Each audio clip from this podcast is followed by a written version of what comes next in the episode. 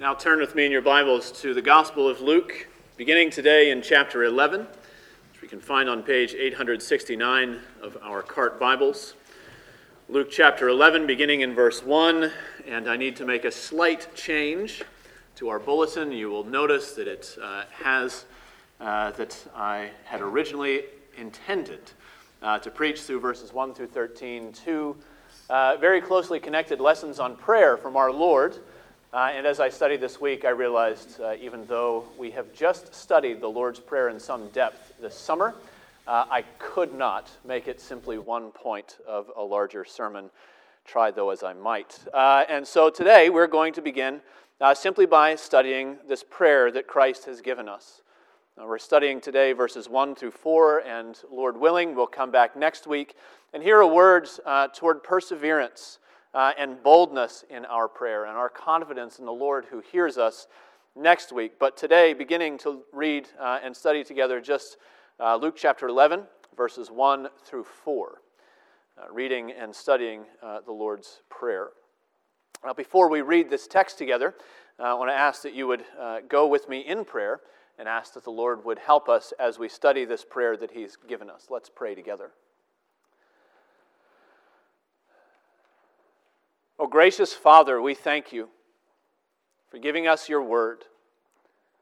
We thank you that you teach us all that we need for life and godliness, not only by your word, but by the power of your Spirit who dwells within us.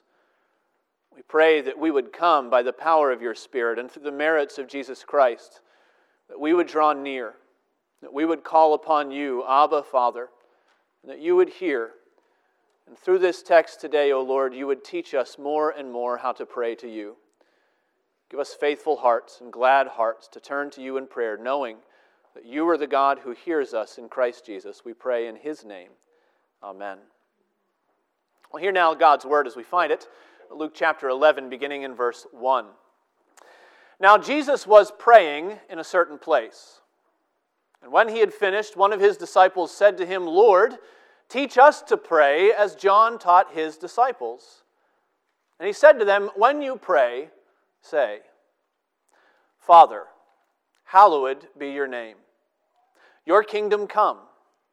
Give us each day our daily bread, and forgive us our sins. For we ourselves forgive everyone who is indebted to us, and lead us not into temptation. Thus far, the reading of God's holy and inerrant word, may He add a blessing as we study these words together today. Uh, I would uh, wager a guess that most of you in this room have heard that intimidating tale about Martin Luther and his prayer life. Have you heard it? The saying goes, it's often said that Martin Luther, uh, a former monk that he was, would begin every day with two solid hours of secret prayer before he did anything else.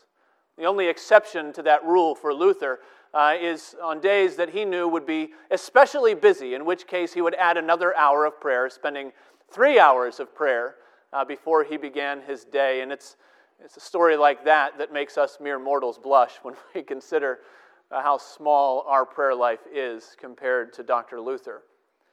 It's true, actually, that, that we don't know that Luther ever uh, explained his own prayer life that way, that he described it in quite those words. The, the sources, actually, for that story begin to get a little fuzzy if you try to trace it beyond about 100 years ago. But from what we know of, of Luther's life and, and his dedication to prayer, and certainly what we know of what he actually did write, uh, that, that guess probably isn't very far off, probably a few hour quota of prayer every day.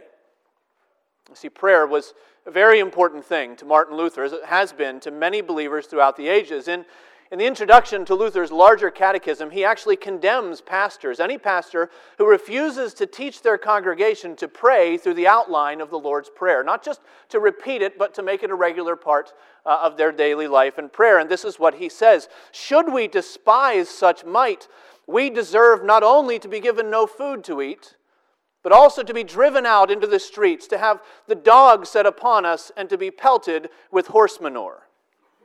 Well, Luther is uh, not exactly given to subtlety, uh, but that's what he said, and that's what he believed. So strongly did he believe in the power of regular prayer, regular fervent prayer, that it was a non negotiable in the Christian life. And throughout the centuries, throughout the ages of the church, that is the same sentiment we hear from basically all of those we might call our Christian heroes.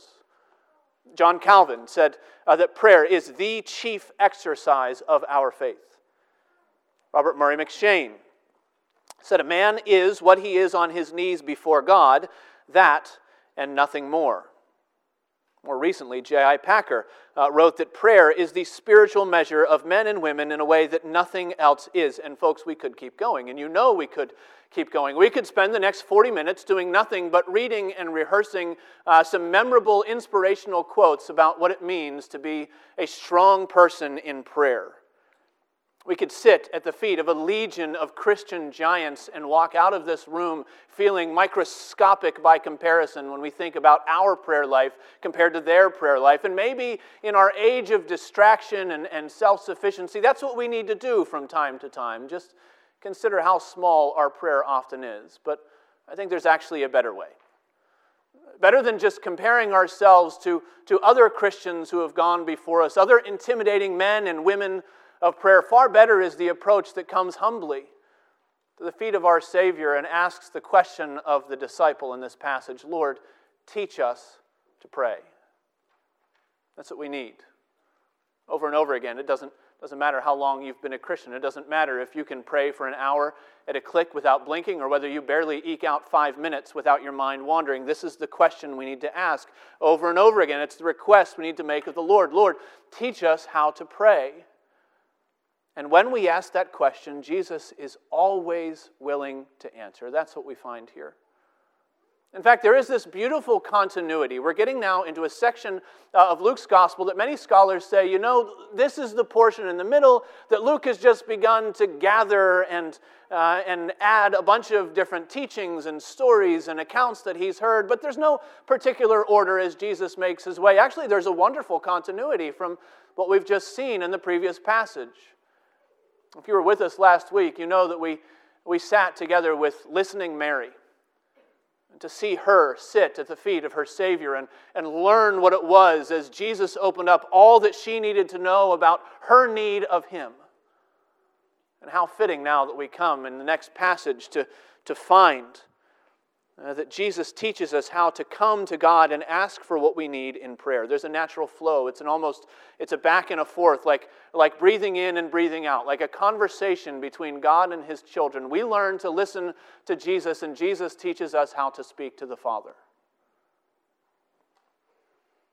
And those who have learned how to listen to God's word now learn to approach him in prayer.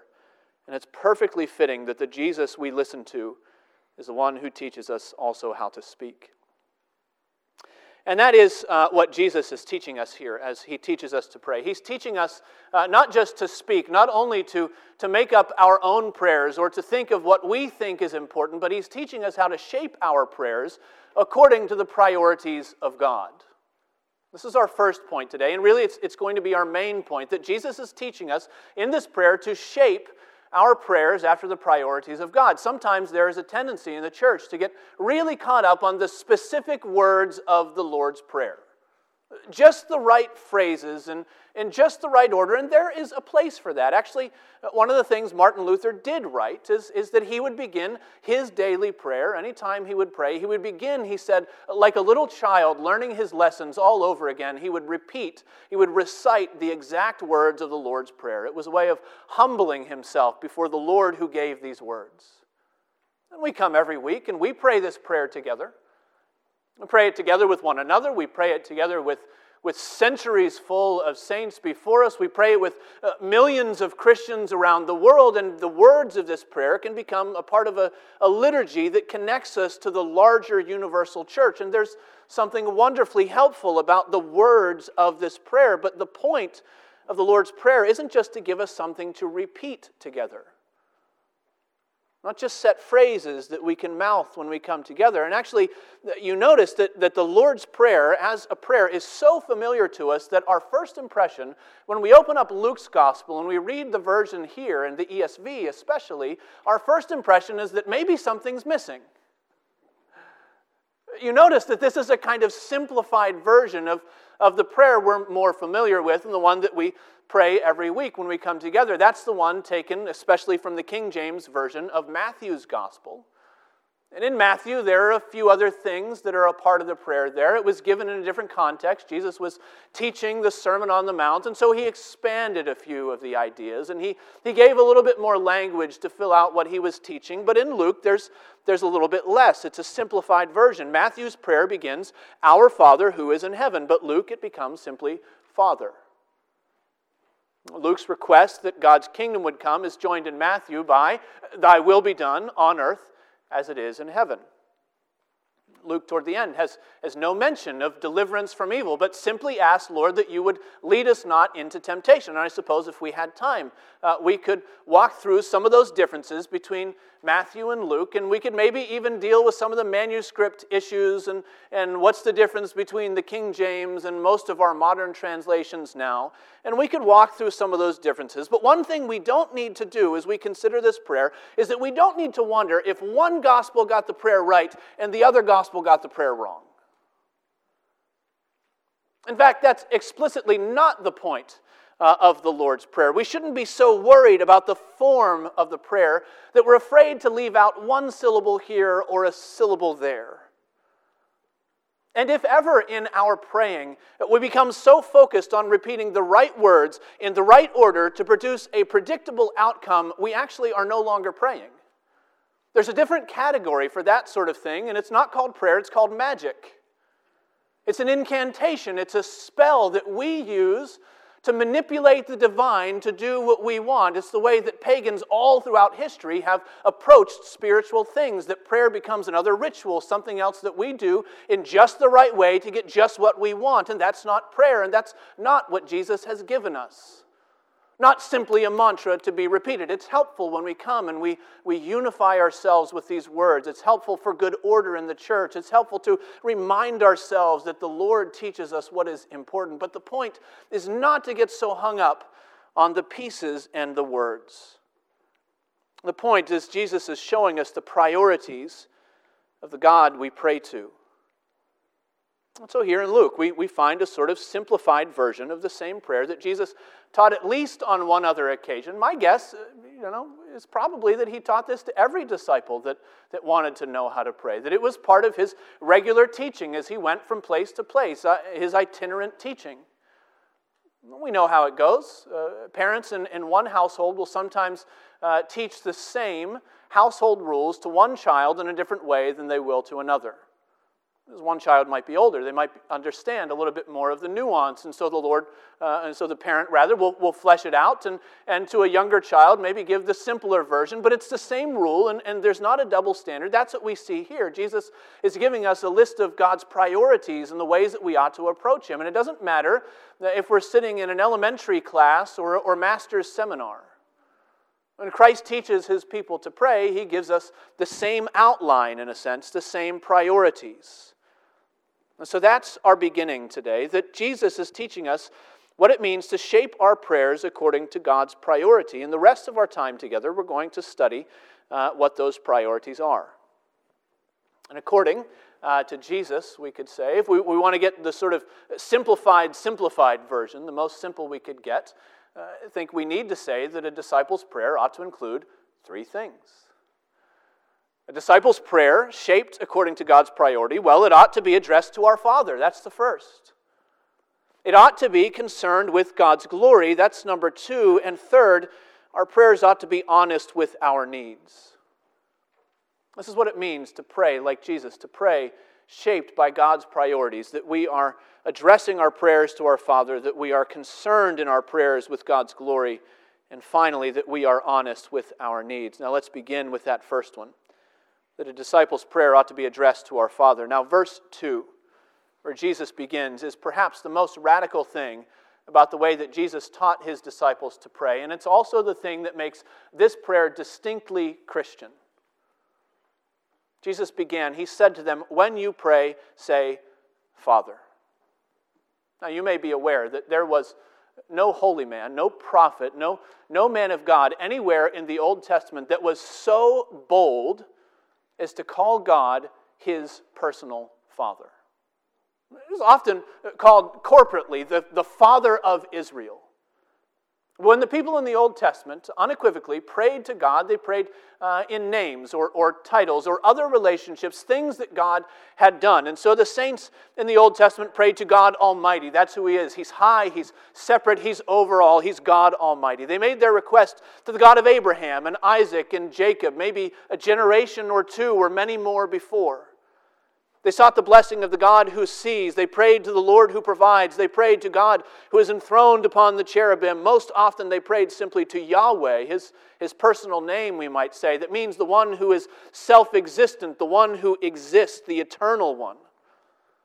But when Jesus came into the world, he came with prayers on his lips addressed to his Father.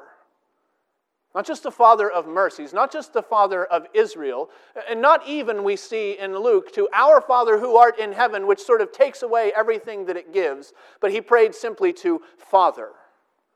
There is a closeness in Jesus' relationship. He prayed on the basis of his personal relationship, and that was the unchanging element in all of Jesus' prayers.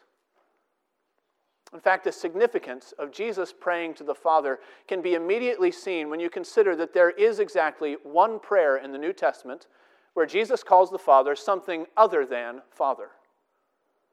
It's the prayer that he prayed while he stood in your place, while he hung, bearing the alienation of sin, and he quoted Psalm 22 My God, my God, why have you forsaken me? That's the only place. When Jesus stands in the place of a sinner, only when carrying the weight of our guilt did Jesus cry out with any kind of distance from the Father in his prayers. In every other place, he spoke to his Father. And it scandalized the Jews when Jesus spoke that way. They hated it because they knew what it meant. It tells us in John's gospel the, the Pharisees approached him and they said, Because calling him your father, you make him equal. You make yourself equal with him. And it scandalized the Jews when Jesus used that name, but it doesn't surprise us. What did we confess together today from the Nicene Creed?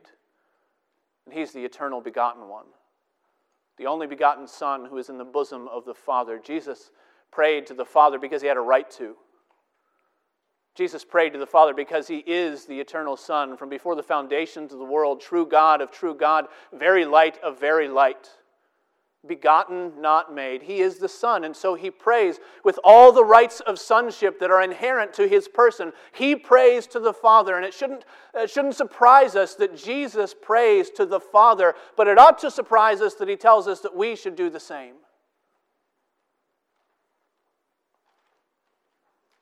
Of course, wasn't it Luke uh, in his genealogy of Jesus? It was Luke who, who traced the line of Jesus through Jared, the son of Mahalalel the son of Cainan, the son of Enos, the son of Seth, the son of Adam, the son of God. And so we want to say almost, isn't there a sense in which, uh, because we are his creation, because we are his people, aren't we together with Adam, our first father, also sons and, and daughters of God? Aren't we his offspring that he has created in the world? Shouldn't we be able to call ourselves his children through Abram, uh, through, through Adam, our first father, rather? Except that the theological knee jerk reaction of the Jews was exactly right. There is a distance between us and the God who made us. Far from having a privilege because we are descended from Adam, we are separated because we are descended from Adam. The one who was made to be the Son of God and the sin that came into the world in which we inhabit. There's a great gulf now of righteousness that separates God, the perfect creator, from his sinful creation. And to claim God for our Father actually is more than simply saying that we have been made by Him, more than claiming that we are His people. To claim God as our Father is to say that that gulf has been filled in, that that gap has been bridged, that we have been brought close to the one that sin has separated us from. And that's what Scripture teaches us, isn't it? The New Testament resounds with the message that because Christ, the eternal Son, has come to bear our sin, we can call God our Father. Paul, in Ephesians chapter 2, verse 18, says, Because of the blood of Christ, we all have access in one spirit to the Father. Have you ever considered why it is that God should listen to your prayers? Is because you're Presbyterian? is because you're fine, upstanding people with good jobs and, and a decent pedigree? Is it because you're, you're really rather nice and you're put together and you look good on the outside? Is, is that why God should listen to your prayers? Or does God listen to the prayers of his children because of what Christ has done? Through the blood of Christ, he says, we all have access to the Father through one Spirit. John says it simply. 1 John chapter 2 verse 1, my little children, I'm writing these things to you so that you may not sin, but if anyone does sin, we have an advocate with the Father, Jesus Christ the righteous. Dear Christian, who is it that bridges that gap of separation between you and the God who created you? Who is it the one who reconciles and, and closes that gap and bids you to come and not only call upon God Almighty, the Lord who sees, the one who provides, Yahweh who is? Who is that one who draws you near and says, Because you're with me, you can call him Father as I call him Father? And here's the moment that we recognize that Jesus is not giving us this prayer for humanity. This is not God the All Father that the, uh, that the, the, the ancient liberals, uh, from our standpoint, began to teach about several centuries ago in New England. This is not the sort of prayer that's given as a universalistic groping in the darkness, searching for the divine, but we don't know what's out there. This isn't an Acts 17 sort of the God who is not named, the one that we know exists, but we don't quite know. That's not who this prayer is for, those who are sort of groping in the darkness. This prayer comes as a gift of our salvation. This is a privilege purchased for us by Christ Himself. Through Him we have access to the throne of grace. By the Spirit dwelling in us, we are able to cry out, Abba, Father. The scholar puts it this way He says in the Lord's Prayer, Jesus authorizes his disciples to repeat the word Abba after him. He gives them a share in his sonship. He empowers them to speak with their God as a child would speak with his father. That's what this prayer is. It's an authorization. And Jesus is calling all of his disciples, all who are his by faith, to come near, telling us to make every single prayer that comes out of our mouth an expression of our adoption. Part of the blessing for which Christ has died. By faith, we have become children of God. We become heirs together with Christ, and by faith, we cry out as Jesus did, and we address our prayers to our Father. This is hard for some people. And you know. There are some who, who come uh, and, and stand away even from the concept of fatherhood because they have memories that they can't shake. There are people who come close or as close as they can to the very concept of fatherhood, remembering that there was one in the home who, who was a tyrant or, or one who neglected or one who abused. And I realize that it's difficult for many to, to even get past this first word of the prayer, to think of God as Father, because the only Father you know didn't treat you the way you would want a Father to treat you.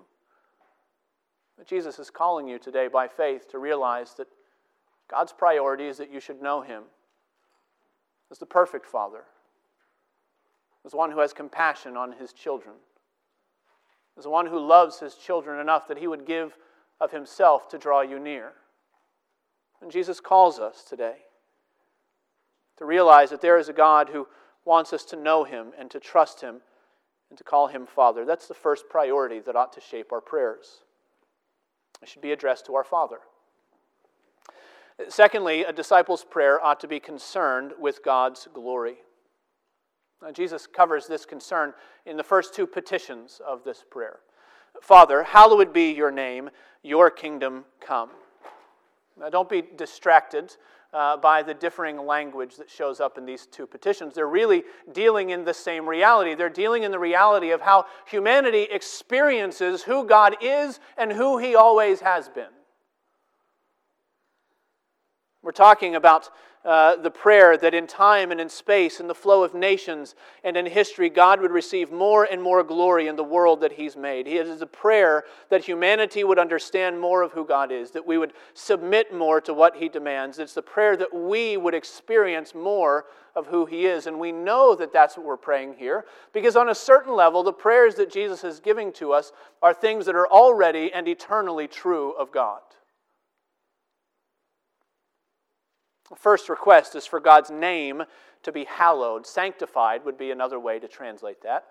More and more set apart as holy, more and more understood and praised and, and thought as altogether lovely, separate from us, high and lifted up, that we would look to Him, that He would be the one who is the all glorious one, separated from humanity. And Jesus says, Pray that God's name would be more and more sanctified, not that, not that God Himself could be more and more holy. Perish the thought. That's an impossibility. If you've got your Bibles open at all, all over the place in Scripture, it tells us that God is, is the all holy one, the one to whom we cannot ascend, save for the one who would descend to where we are and bring us to himself. He is the one altogether set apart. That was the witness of Isaiah in the temple. And he saw a vision of, of a reality that is normally clouded from our eyes because of our sin, because of our slowness and our hardness of heart. Isaiah saw something that is already true. The angels cried out, Holy, holy, holy is the Lord of hosts. The whole earth is full of his glory. Was that something that Isaiah was waiting to happen? Is it something that, that wasn't true already? Is it something that he was hoping? Well, maybe someday the earth will be full of God's glory. Maybe someday God will become thrice holy. No, it's something that is already true. It is reality as it actually is. And so when we pray for God's name to be hallowed, we are praying that we and all creation would understand the reality of God's already holiness. The same goes for the request for God's kingdom to advance, his kingdom to come. It's true, we know that, in a special sense there is a not yetness to God's kingdom. In Christ, the kingdom has come near. In Christ, the kingdom has been inaugurated, and yet we still wait for that day when the kingdom will be consummated. When it will be brought in its, in its fullness and in its visible experiential glory. We still wait for that day foretold in Revelation 11 when the kingdom of the world will become the kingdom of our Lord and of his Christ, and he shall reign forever and ever. But it's also true, isn't it, that God's reign is already. It's already complete. It's already everywhere. And it's already because simply who God is. That was the witness of Nebuchadnezzar. You remember mighty, prideful Nebuchadnezzar who looked upon the glory of Babylon from the top of the city wall and he pridefully boasted in his heart, Is this not great Babylon which I have created and in my glory I have raised up? You remember the rest of the story in Daniel chapter 4. How the Lord humbled Nebuchadnezzar, how he drove him away from the society of men, how Nebuchadnezzar's mind and his reason were taken away. He was, he was to act like an animal for a period of seven years until that day when his eyes would turn upward and he would come to the realization of what had been true all along for Babylon and for all the other kingdoms of the world. Daniel chapter 4, verse 34 Nebuchadnezzar says, I lifted my eyes to heaven, my reason returned to me, and I blessed the Most High and I praised and honored him who lives forever, for his dominion is an everlasting dominion, and his kingdom endures from generation to generation. So you see that it's already true. And Jesus is saying, when you pray, begin with the things that God has declared about himself and those things that we struggle to apprehend just now. Begin with the promises that your Father has said he is going to fulfill for his name's sake. Pray for God's glory to fill the earth as the waters cover the sea. Specifically, pray that God would be known and he would be worshiped more and more. Pray that his kingdom and his kingship would extend in all the corners of the earth that are still consumed with sin and disobedience. And this is a matter of priorities, isn't it? Folks, when we come to pray, we have so many things we can ask God for that we could probably take Paul literally and spend the rest of our lives in nothing but prayer without ceasing, for ourselves and for our neighbors, and we still wouldn't cover all the things that we want to pray and the needs that we have around us. But Jesus is teaching us, uh, He's going to teach us how to pray for our needs. But before we turn our prayers to ourselves, Jesus is saying we ought to seek first the kingdom of God. We ought to take time in our prayers to pray for the glory of the Lord. We've got to take time to pray for the work of those missionaries that nobody knows about or in hidden places, and maybe you don't even know about them, and you don't know them by name, but you know that they're there, and the, and the kingdom is growing by leaps and bounds among a people that don't even speak your language, and maybe you need to stop and pray for God's kingdom to come, for his name to be hallowed. Jesus is calling us to take time in our, our, busy, our busy prayers and all the needs we're consumed with and pray that the gospel would penetrate into our unbelieving neighborhoods it's calling us to pray that the Lord would reveal himself through the conviction of sin, the establishment of justice in the world. He's calling us to pray together with John, Amen, come Lord Jesus. It's calling us to pray that even if it means that Jesus should come back all of our earthly plans would be cut short. It's a matter of priorities. And maybe that's the instruction you need for your own prayer life. Maybe the reason prayer often seems so stale is that the majority of the time that we spend our knee, on our knees, we spend praying into a mirror. Not that we're not speaking to the Lord, but we spend our time thinking and looking at ourselves and what we need and what can God do for us and how can He help our family and what can He do for those that are close to us and how can we be blessed in order that we can be a blessing. And those are all wonderful things to pray, and we're about to get there. But maybe the thing that we need to begin with is God's kingdom and His glory and His name. Maybe that's the freshness that we need. There's a challenge here. I think, especially if, if my hunch is right and these petitions are listed in, in order of importance, at least the division of them between God's glory and our needs, I think there's a challenge here that we would see the glory of God's name as more important than our daily bread. There's a challenge here that we would believe that that the advance of God's kingdom is actually more important than our own forgiveness and the way that we forgive those who trespass against us. This is reestablishing everything that we think we need in prayer, but this is the priority that Jesus is giving to his people. When you come, make sure that your prayers are concerned with the glory of God. There are different moments and different times, and sometimes in a moment of distress, you can barely get out, Oh Lord, help me. I'm not saying that, that when you're sinking in the mire, you have to go through a rote routine of saying, well, first I pray for this, and then for that, and then for this other thing. One commentator I read this week said that if Peter uh, in, uh, in the ocean, in the sea, after getting out of the boat, began to work through the Lord's Prayer, he would have been blowing bubbles before he ever got to, Save me, Lord. There are times when we cry out, but we also need to recognize this priority that our prayers ought to be concerned with God's glory. It's a call to sit and to wait with our needs while we pray for God's kingdom. And then finally, Jesus does teach us that, that in our prayers, as we shape them according to God's priorities, that we ought to be honest with our needs.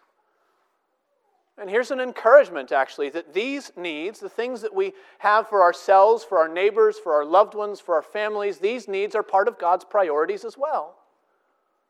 They're not left out. This isn't a, a hyper spiritual sort of prayer. This is real life. This is where we live and what we need. Peter tells us, 1 Peter 5 7, cast all your anxieties upon the Lord because he cares for you. That's what we come to the Lord's Prayer and walk away knowing that God cares for us. That there's a Father in heaven who draws us near as a little child to sit upon his lap to say, Tell me what you need. And Jesus is telling us, Come and and pray that the Lord would take care of his children. It might be striking, though, that after all the talk of God's name and all, all the talk of his kingdom, that, that Jesus doesn't suggest what some people expect in the larger half of this prayer. You know, there are always people, and and maybe you're one of them sometime. There are always people who, who seem to be so wrapped up in spiritual things, and they're thinking about spiritual things, and they're wrestling with spiritual things, and they're engaged in spiritual things, and that's a good thing, but they get so wrapped up into spiritual things that they forget the necessities of life. as though the things of this life were a mere distraction to draw us away from the Lord and what's really going on in our hearts. I suppose there are some uh, mystical New Age religions where that would fit the context. But, but if we're not careful, that same sort of praying can show up in the mouths of Christians where it ought not to be. I wonder if you've, you've ever found yourself praying for somebody. There's a sickness, there's a, there's a disease, there's a physical need. And as you go through that prayer, you, you pray, and, and, it's, and it's true. It, it, you're not putting on some, some front to, to just appear more spiritual than you really are, but you have your priorities in order and you, you pray for their Christian comfort, for their, for their Christian witness. You pray for them to know the presence of God in the midst of their distress, and those are all good things. But have you ever prayed that way and gotten to the end of the prayer and said your amen and then said, Oh, yes, also, Lord, would you heal this person? That's not the way that it goes in Jesus' priorities. When Jesus teaches his people to pray, there is no such thing of being so heavenly minded that we're of no earthly good. This is the beautiful thing about having the Savior who came, who was not only God eternally, but man in the flesh, that he knows what it is to live in a body. He knows what it is, and he knows how much of our lives are wrapped up in feeling tired and sore and hungry and having walked all day and frustrated with the things that don't go well in the world. He knows what it is to be tempted to, uh, to grumbling and complaining. And when he begins his supplications in his famous prayer, he starts with the most basic necessities of life. Folks, this ought to be a breath of fresh air for us stuffy Calvinists who sometimes struggle to just get down to business and ask God to do something already. I'm not saying that we ought to make demands in our prayers, that we ought never to leave room for God uh, to establish His will and to walk with Him and to submit to Him. I'm simply saying, is it ever possible that sometimes we pray so much for the big things in life that we forget the small things that God also cares about? We convince ourselves that to be a real spiritual Christian, well, we'll, we'll leave the rest to Him. We'll pray about salvation. We'll pray about temptation. We'll pray about these other things. But Jesus says, pray about your daily bread. Actually, not, not the dessert for next week, but your bread for today. The things that you need. Is it possible that we can sometimes forget that the God of our salvation is also the God of our bank account? He's also the God of our cancer. He's also the God of our cranky children. He's also the God of every need that crops up in our daily lives over and over and over again. And Jesus is saying, You ought to come in your prayers honest with your needs before the Lord.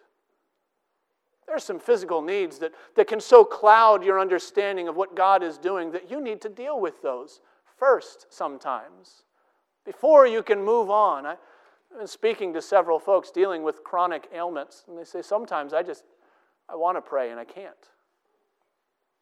No, what, what wisdom do we give them? Well, you'd better, you better reach down and pull up your spiritual bootstraps and you better start praying for God's kingdom to come, shouldn't you? Well, maybe eventually they can get there. And maybe you will too. Very often we need to remind ourselves that sometimes all we can do is groan in these bodies the Lord has put us in.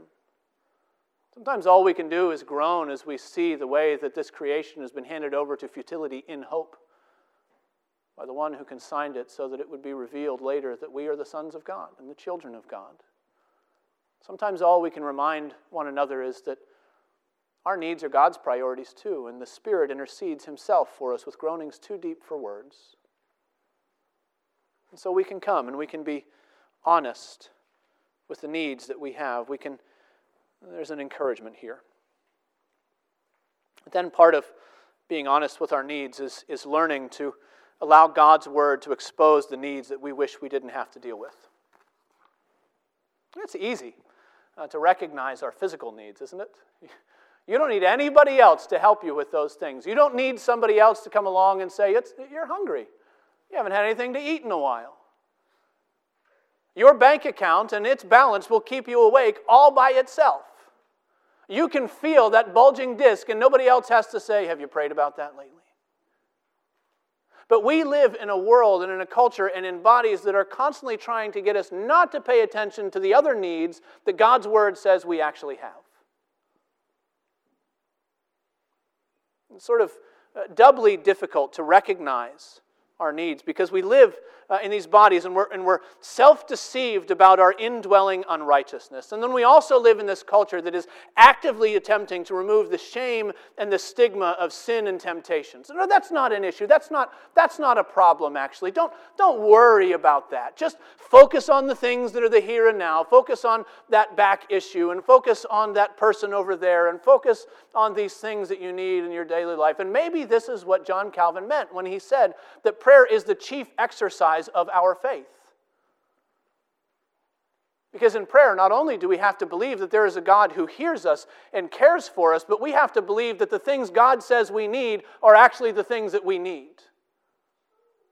We don't get diverted into things that are lesser, into, into being drawn astray to say, well, I'm so consumed with this that I can't even think about that. And so Jesus tells us to come and ask for forgiveness. He tells us to be honest with that need. He tells us to come with hearts that are so concerned with spiritual wholeness that we're willing to offer to others what we would seek from the Lord. Not that, not that our forgiveness of others is a way to merit God's forgiveness for us. It's not a quid pro quo sort of thing. Forgiveness is always by God's grace, and, and mercy is always apart from merit. And yet, Jesus is telling us to come to the Father so shaped by His diagnosis of our spiritual condition that we begin to recognize the need for reconciliation everywhere around us. And so we pray, Oh Lord, forgive us our sins, as we also forgive those who are indebted to us. That's part of what it means to be honest about our need in prayer. It means coming with a willingness to be confronted by the Lord for our sins and temptations. It's a willingness to actually be specific enough to stop speaking of our sin in categorical terms. Oh Lord, forgive me for my sins. But to be honest enough to say, Oh Lord, please forgive me for my gluttony. Oh Lord, please forgive me for my intemperate language. Oh Lord, please forgive me for my anger in this situation and in that situation and with that person.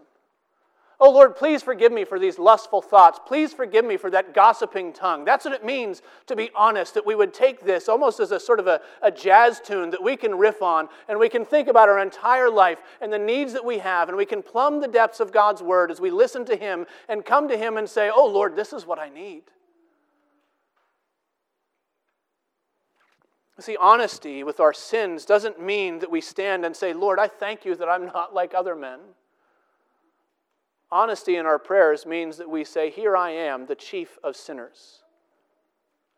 That we know without a shadow of a doubt that unless the Lord would restrain our hearts, we would lead ourselves headlong into the kind of terrible and reckless sins that leave a wake of destruction everywhere we go.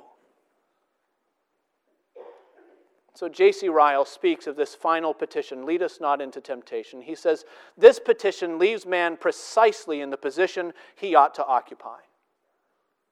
It puts in our mouths the language of humility. Because the most dangerous state in which we can be is not to know and feel our spiritual danger.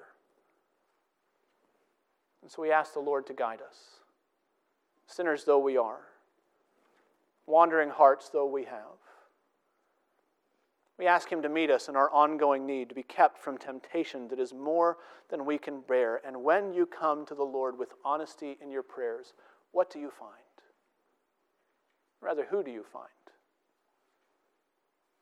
Well, if you are redeemed by the Lord, if you are a child of God, you find the one who is Father.